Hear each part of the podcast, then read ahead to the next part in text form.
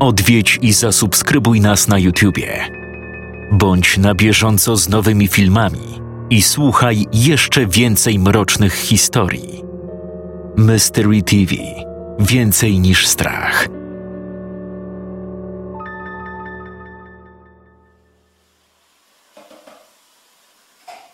Ukazanie się w progu dostojnie ubranego mężczyzny sprawiło, że siedząca przy kuchennym stole dziewczynka natychmiastowo poderwała się do biegu, ignorując świeżo przygotowany obiad na talerzu. Tata! krzyknęła, skacząc w jego ramiona. Ten odwzajemnił uścisk. Jednak na jego twarzy, zamiast radości związanej z wyczekiwanym powrotem do domu, widniało znużenie. Całe osiem godzin użerania się ze studentami debilami zrobiło swoje. Taka dzienna rutyna powoli dawała mu się we znaki, przez co dochodził do wniosku, że już niedaleko do całkowitego wypalenia zawodowego. Chwilowe ukojenie związane z przywitaniem się z córką zostało przerwane przez widok, jaki zastał w kuchni. Oprócz żony smażącej dwa pokaźnych rozmiarów kotlety schabowe, był tu również dobrze mu znany młody mężczyzna, który wstał prędko z krzesła, aby czym prędzej uścisnąć jego dłoń. Witam, profesorze. Cześć, Albert. Nie spodziewałem się ciebie tu dziś. Odpowiedział mu z lekkim zmieszaniem profesor Marek Krasucki. Nie miał teraz najmniejszej ochoty mieć do czynienia z niczym, co przywodziłoby na myśl uczelnię. Widok Alberta Duszyńskiego, dla którego niedawno zgodził się zostać promotorem pracy doktorskiej, z pewnością mu to utrudnił. Ja tak tylko przelotem. Wstąpiłem po te próbki do pańskiej pracowni. Próbki? No, te potrzebne do naszego głównego eksperymentu w pracy badawczej. Pomyślałem, że nie będę zawracał głowy i szybko je zgarnę, ale pańska przemiła żona zaprosiła mnie na obiad. Swoją drogą bardzo smaczny. Mówiąc to, Albert posłał promienny uśmiech w kierunku pani Krasuckiej, która zdawała się na siłę go odwzajemnić. Cóż, na mnie w takim razie już czas. Nie zakłócam dalszego rodzinnego popołudnia. Do zobaczenia na uczelni, panie profesorze. Albert wstał, ponownie podając rękę swojemu promotorowi i jego żonie. Poczochrał małą Alicję po główce i dumnym krokiem wyszedł przez frontowe drzwi, dzierżąc w dłoni stojak z probówkami. Profesor Krasucki westchnął z ulgą. Obawiał się, że nieco dłużej będzie musiał oglądać natrętną gębę zadufanego w sobie pryszczatego prymusa. Jego nastrój jednak na nowo się zepsuł, gdy dostrzegł wyraz twarzy małżonki. Podkrążone oczy z widocznymi naczyniami krwionośnymi świadczyły o tym, że znowu prawdopodobnie nie spała całą noc. Wyglądała przy tym, jakby zaraz miała się rozpłakać. Co jest? Znowu? Tak, Marek. Znowu. Tylko, że tym razem znacznie wyraźniej. Mężczyzna objął swoimi dłońmi twarz kobiety. Źle wyglądasz. Idź się położyć. Później pogadamy. Poza swoją pracą miał również dość stanu, w jakim od ponad kilku tygodni znajdowała się pani Anna Krasucka. Co jakiś czas skarżyła się na słyszane pod podłogą głosy, dobiegające najprawdopodobniej z piwnicy. Rzecz jasna, gdy na jej polecenie był zmuszony dokonać penetracji tego miejsca, niczego podejrzanego tam nie zastał. Ze smutkiem utwierdziło go to w przekonaniu, że przyczyny należy raczej upatrywać w zaburzonej percepcji żony. Wizyty u psychiatry niewiele zadziałały, więc tkwił w martwym punkcie. Objawy psychotyczne zdawały się pogłębiać, gdyż od niedawna oprócz zjawisk słuchowych, kobiecie towarzyszyło wrażenie, że dostrzega w oddali kształt czyjejś sylwetki kształt, którym knął korytarzem w stronę drzwi do piwnicy. Brak niepokojącego zachowania córki był dla niego jedynym podnoszącym na duchu czynnikiem. Pani Janna była jednak święcie przekonana, że Alicja również na co dzień przechodzi przez to samo co ona, z tym, że przeżywa to w odmienny sposób.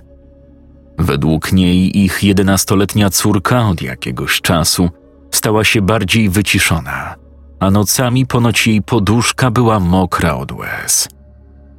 Dla profesora Krasuckiego jednak nie był to żaden dowód, gdyż przy bezpośredniej rozmowie Alicja za każdym razem negowała doświadczanie jakichkolwiek niepokojących zjawisk.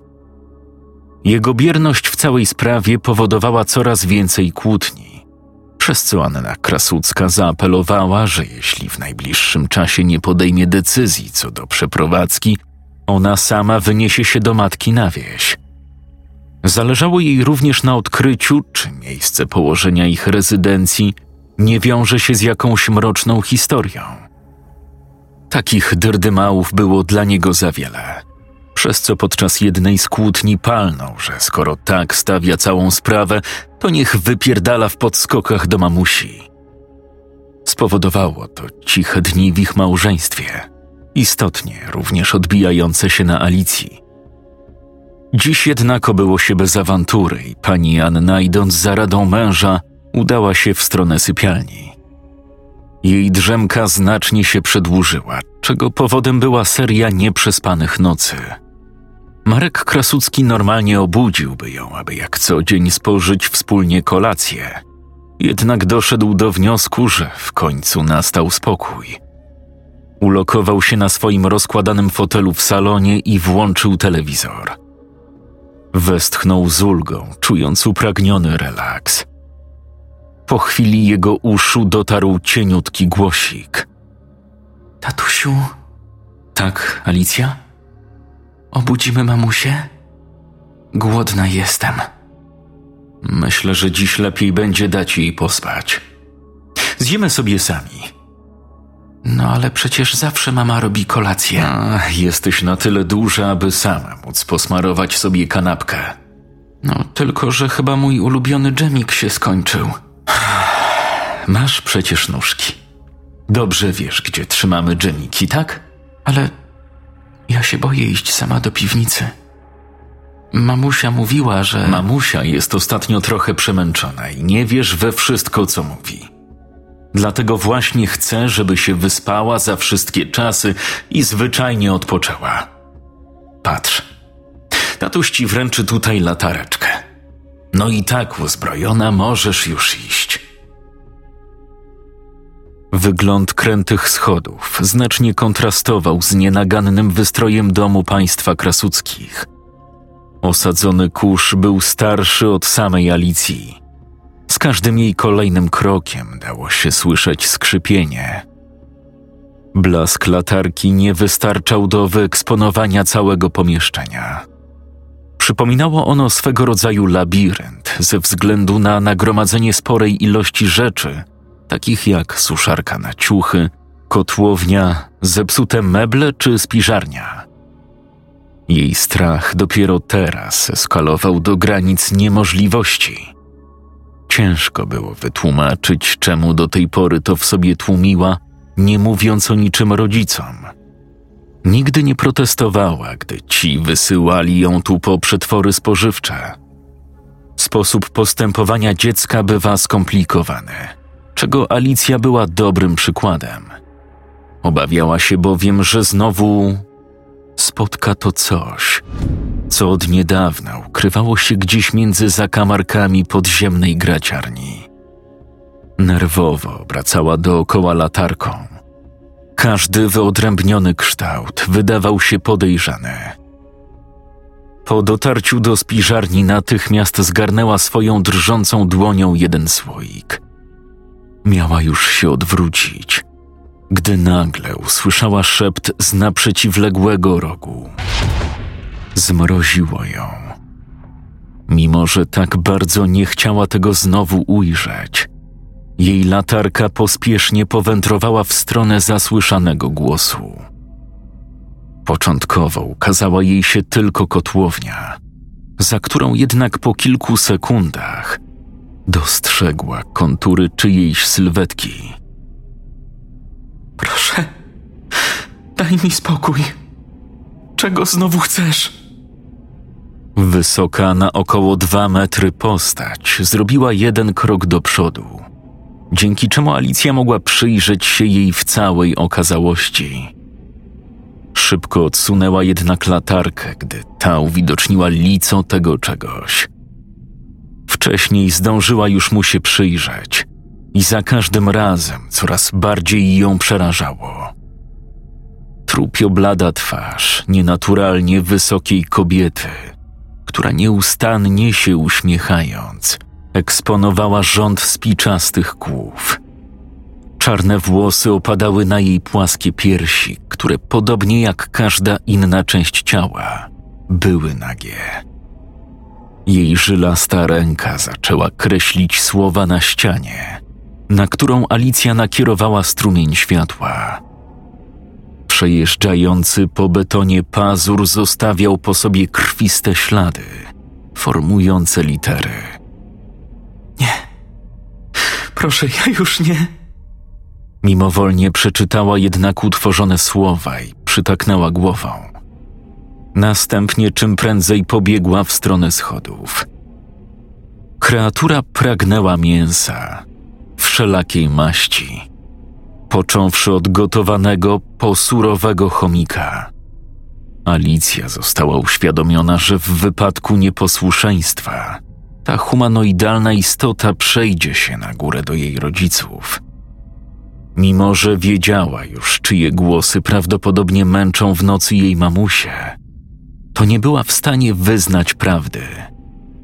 Zamiast tego zamknęła się w sobie, a jej brak żywotności zdążył już zostać zauważony. Milczała, gdy rodzice kłócili się o zniknięcie przygotowanego na obiad kurczaka z lodówki. Robiła wszystko, aby tylko to coś nie wyszło na górę.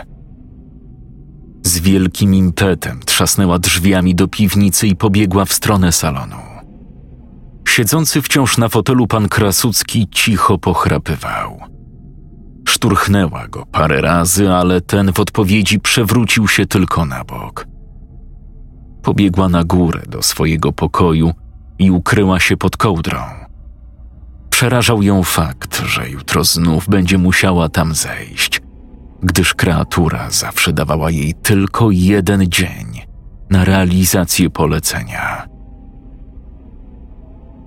Przebijający się przez rolety blask górującego na niebie księżyca podrażnił zmysły Anny Krasuckiej. Spowodowało to, że się obudziła. Nie zastała w łóżku męża, który ostatnio coraz częściej zasypiał w salonie, aczkolwiek nie czuła, że jest sama. Głosy. Niezrozumiałe szepty wróciły i to z jeszcze większym nasileniem – wydawały się mieć wiele źródeł, gdyż słyszała je dosłownie z każdej strony. Usiadła, opierając się o przepoconą poduszkę. Chciała zawołać imię swojego męża, ale głos dosłownie utknął jej w gardle. Serce zaś przyspieszyło, gdy oprócz szeptów usłyszała ciche skrzypnięcie uchylanych drzwi na korytarzu. Dokładnie tych, prowadzących do piwnicy. Odwróciła się na drugi bok i z całej siły przycisnęła poduszkę do uszu. Nie dało to zamierzonego efektu. Wręcz przeciwnie.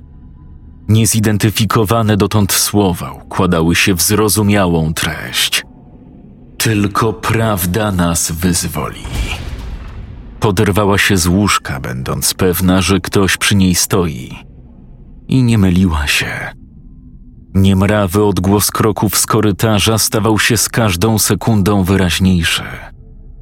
Blask księżyca pozwolił na częściowe uwidocznienie progu sypialni, w którym pojawiła się nagle postać. Na jej widok pani Anna krzyknęła na cały dom.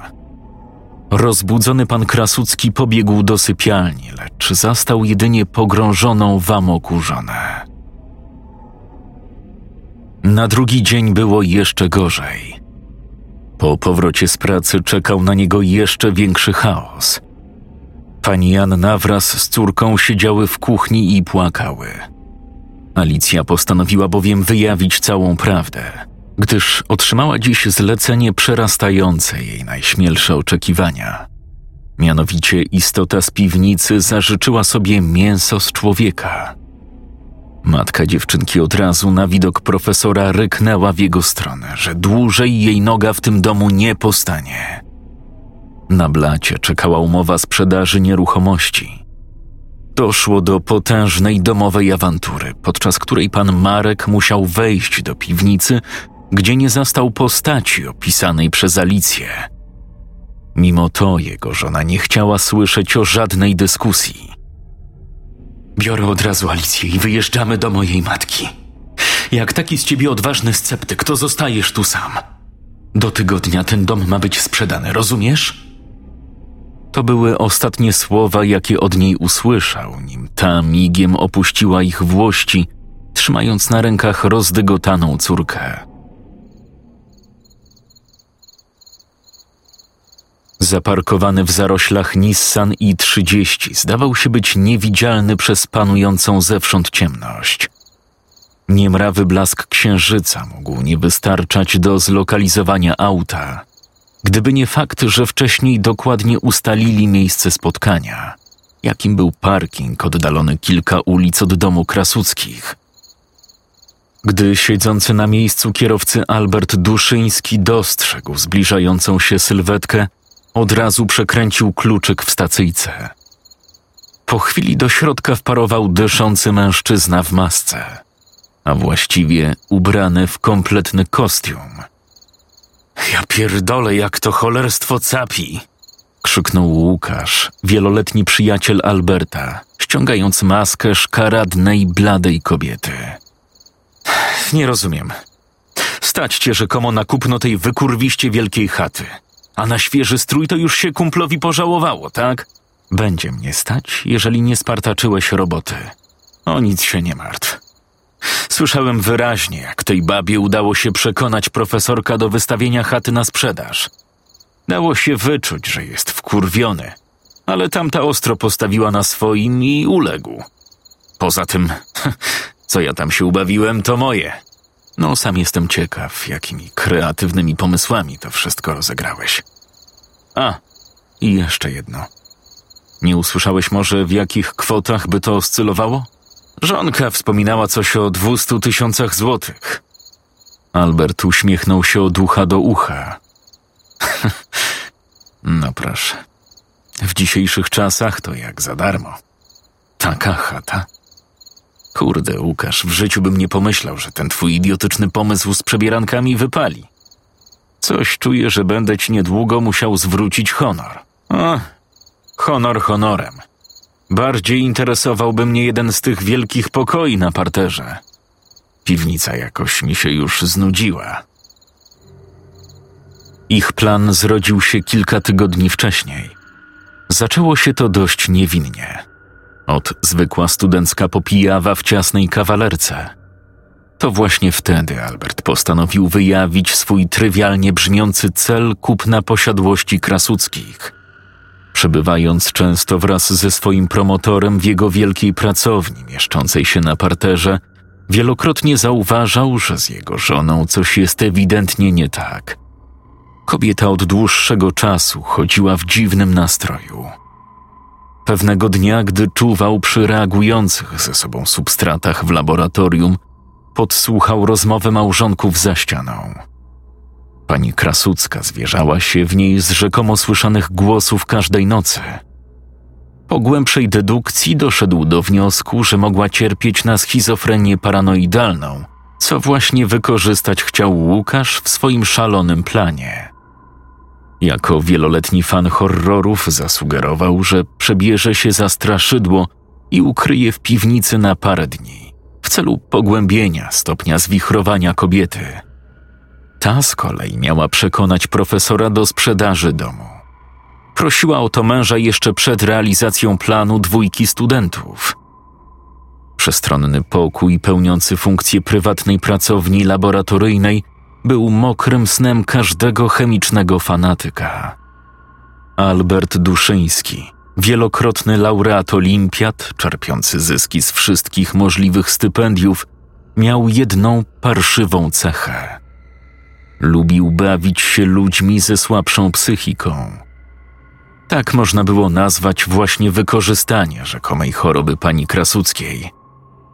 Spodziewając się, że sama cena, mimo znacznej obniżki, i tak może przewyższyć możliwości jego portfela, postanowił znaleźć sobie kilku wspólników, którzy byli przysłowiowymi bananowymi chłopcami, więc dysponowali środkami. Zdążył się wcześniej przyjrzeć samej piwnicy, gdyż często wysyłano go tam po dodatkowe stojaki na probówki. Pomieszczenie było na tyle zagracone, że o potencjalne miejsca ukrycia nie było co się martwić. Dodatkowym atutem był fakt, że spora jego część mieściła się tuż pod sypialnią, skąd Łukasz mógł puścić wodze fantazji i na różne sposoby kontaktować się przez strop z zasypiającą panią Anną. Samo włamanie do domu państwa krasuckich zaaranżował, otwierając na oścież jedno z okienek, przez które bezpośrednio dało się przedostać do piwnicy. Ostatecznie stwierdził, że Łukasz również zasługuje na miano współlokatora. Był sceptycznie nastawiony do jego pomysłu, ale natarczywe prośby kumpla poskutkowały. Po dwóch dniach na kilku portalach została umieszczona wyczekiwana oferta. Tydzień później. No, powiem ci, stary, że pomysł z tymi ofiarami to był mastermind. Przynajmniej nie głodowałeś. Zaśmiał się Albert, biorąc łyk piwa w dawnym salonie promotora. No, nieskromnie mówiąc, powiem ci, że tak. Jak na samym początku zobaczyłem te słoiki z sałatkami, to myślałem, że będę musiał sobie jakoś dyskretnie zamawiać żarcie Uberem. no, ale główka pracuje. Przy okazji dostałem słodkiego chomiczka w gratisie. Szacun też za to, że udało ci się ukryć przed Krasuckim. Tylko on mógł tak naprawdę cię nakryć. Swoją drogą, kto by pomyślał? Na uczelni taki z niego szefito, a tu się okazuje, że to zwykły pantofel, który w dodatku słucha paranoiczki. Ej, ej, mówisz w końcu o swoim promotorze? Nie, teraz to już bez tego pieprzonego doktoratu będę mógł sobie poradzić. Okazuje się, że typ nie zabrał całego sprzętu laboratoryjnego. Już ja będę wiedział, jak o siebie zadbać, mając taką pracownię. Zabawę w Waltera White'a czas kurwa zacząć. Pan Krasucki wracał właśnie od teściowej, u której pani Anna postanowiła zostać w celu odchorowania traumy. Patrząc teraz na siedzącą przy nim Alicję, po głowie chodziła mu jedna myśl – z wielkim dystansem podchodził do urojeń żony, ale po pojawieniu się symptomów u córki zaczął mieć obawy.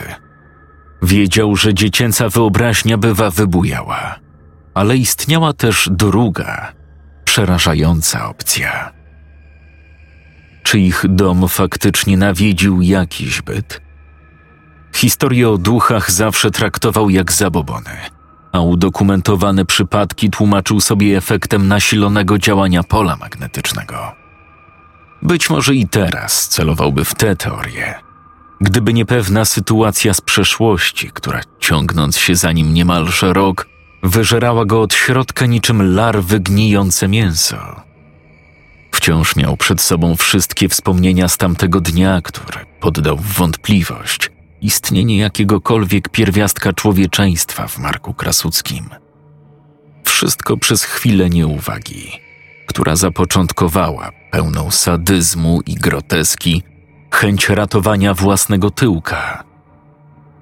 Jego żona i córka były wówczas na wycieczce szkolnej, więc mógł sobie pozwolić na większy luz. Ogromnie stresujący dzień na uczelni przyczynił się do wyzerowania dwóch piersiówek w gabinecie. Decyzja o powrocie samochodem okazała się tragiczna w skutkach.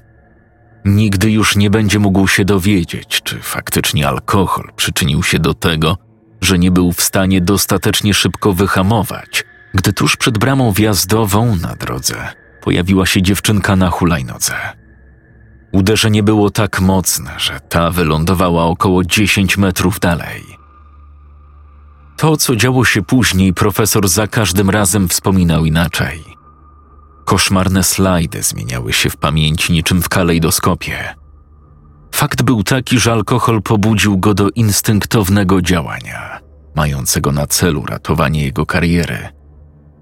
Rezydencja państwa krasuckich nie sąsiadowała z żadnym innym domem w promieniu kilkuset metrów, więc widząc brak świadków, natychmiastowo zabrał pogruchotaną dziewczynkę z pola widzenia. Konkretnie do jego własnego domu.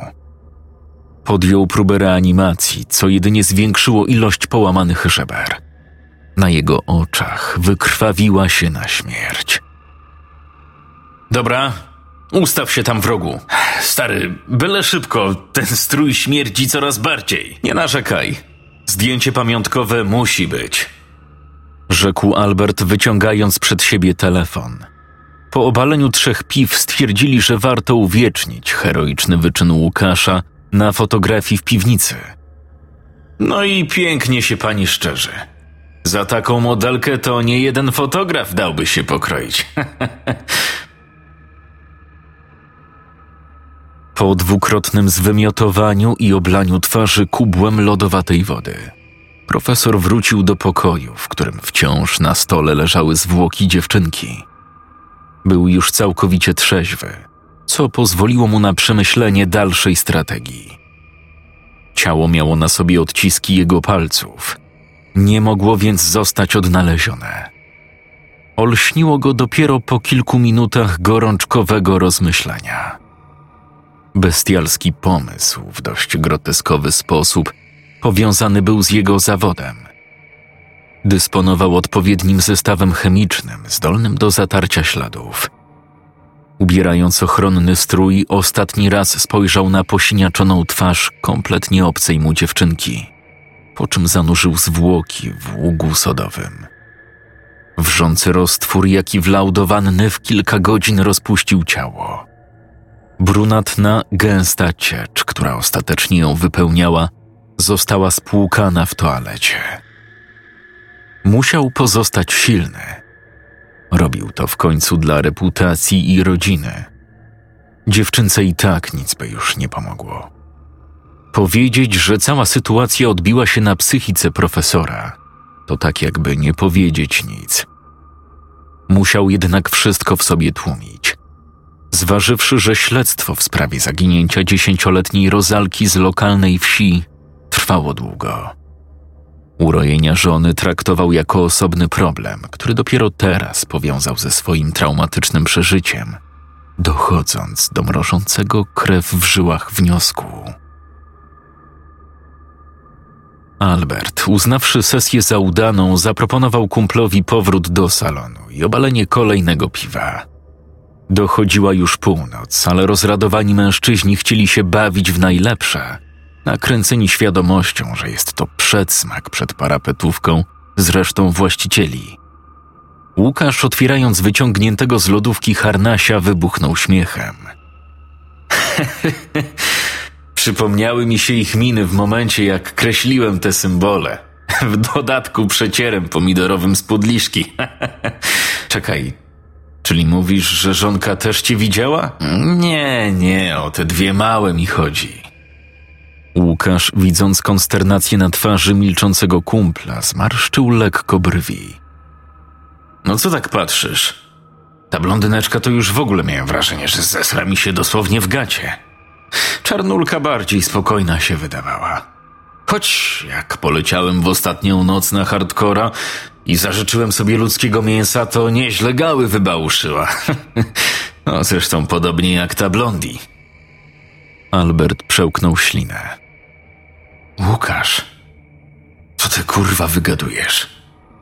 Przecież oni mają tylko jedną córkę. Że co? No o jakiej ty czarnulce pierdolisz? W tym momencie zgasło światło.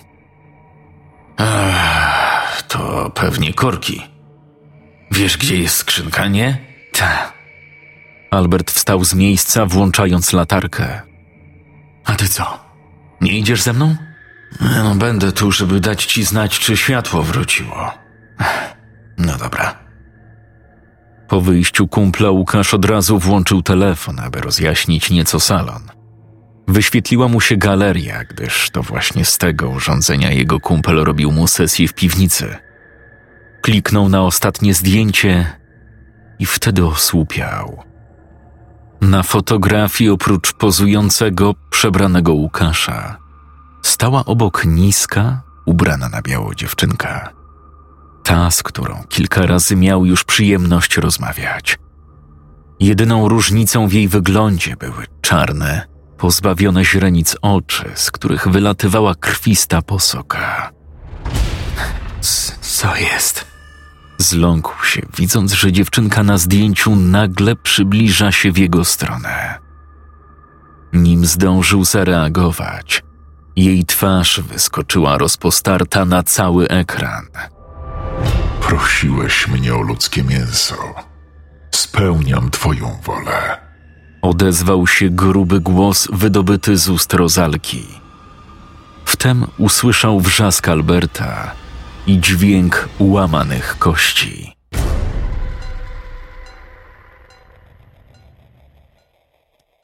Scenariusz Wojciech Deptuch czytał Jakub Rutka.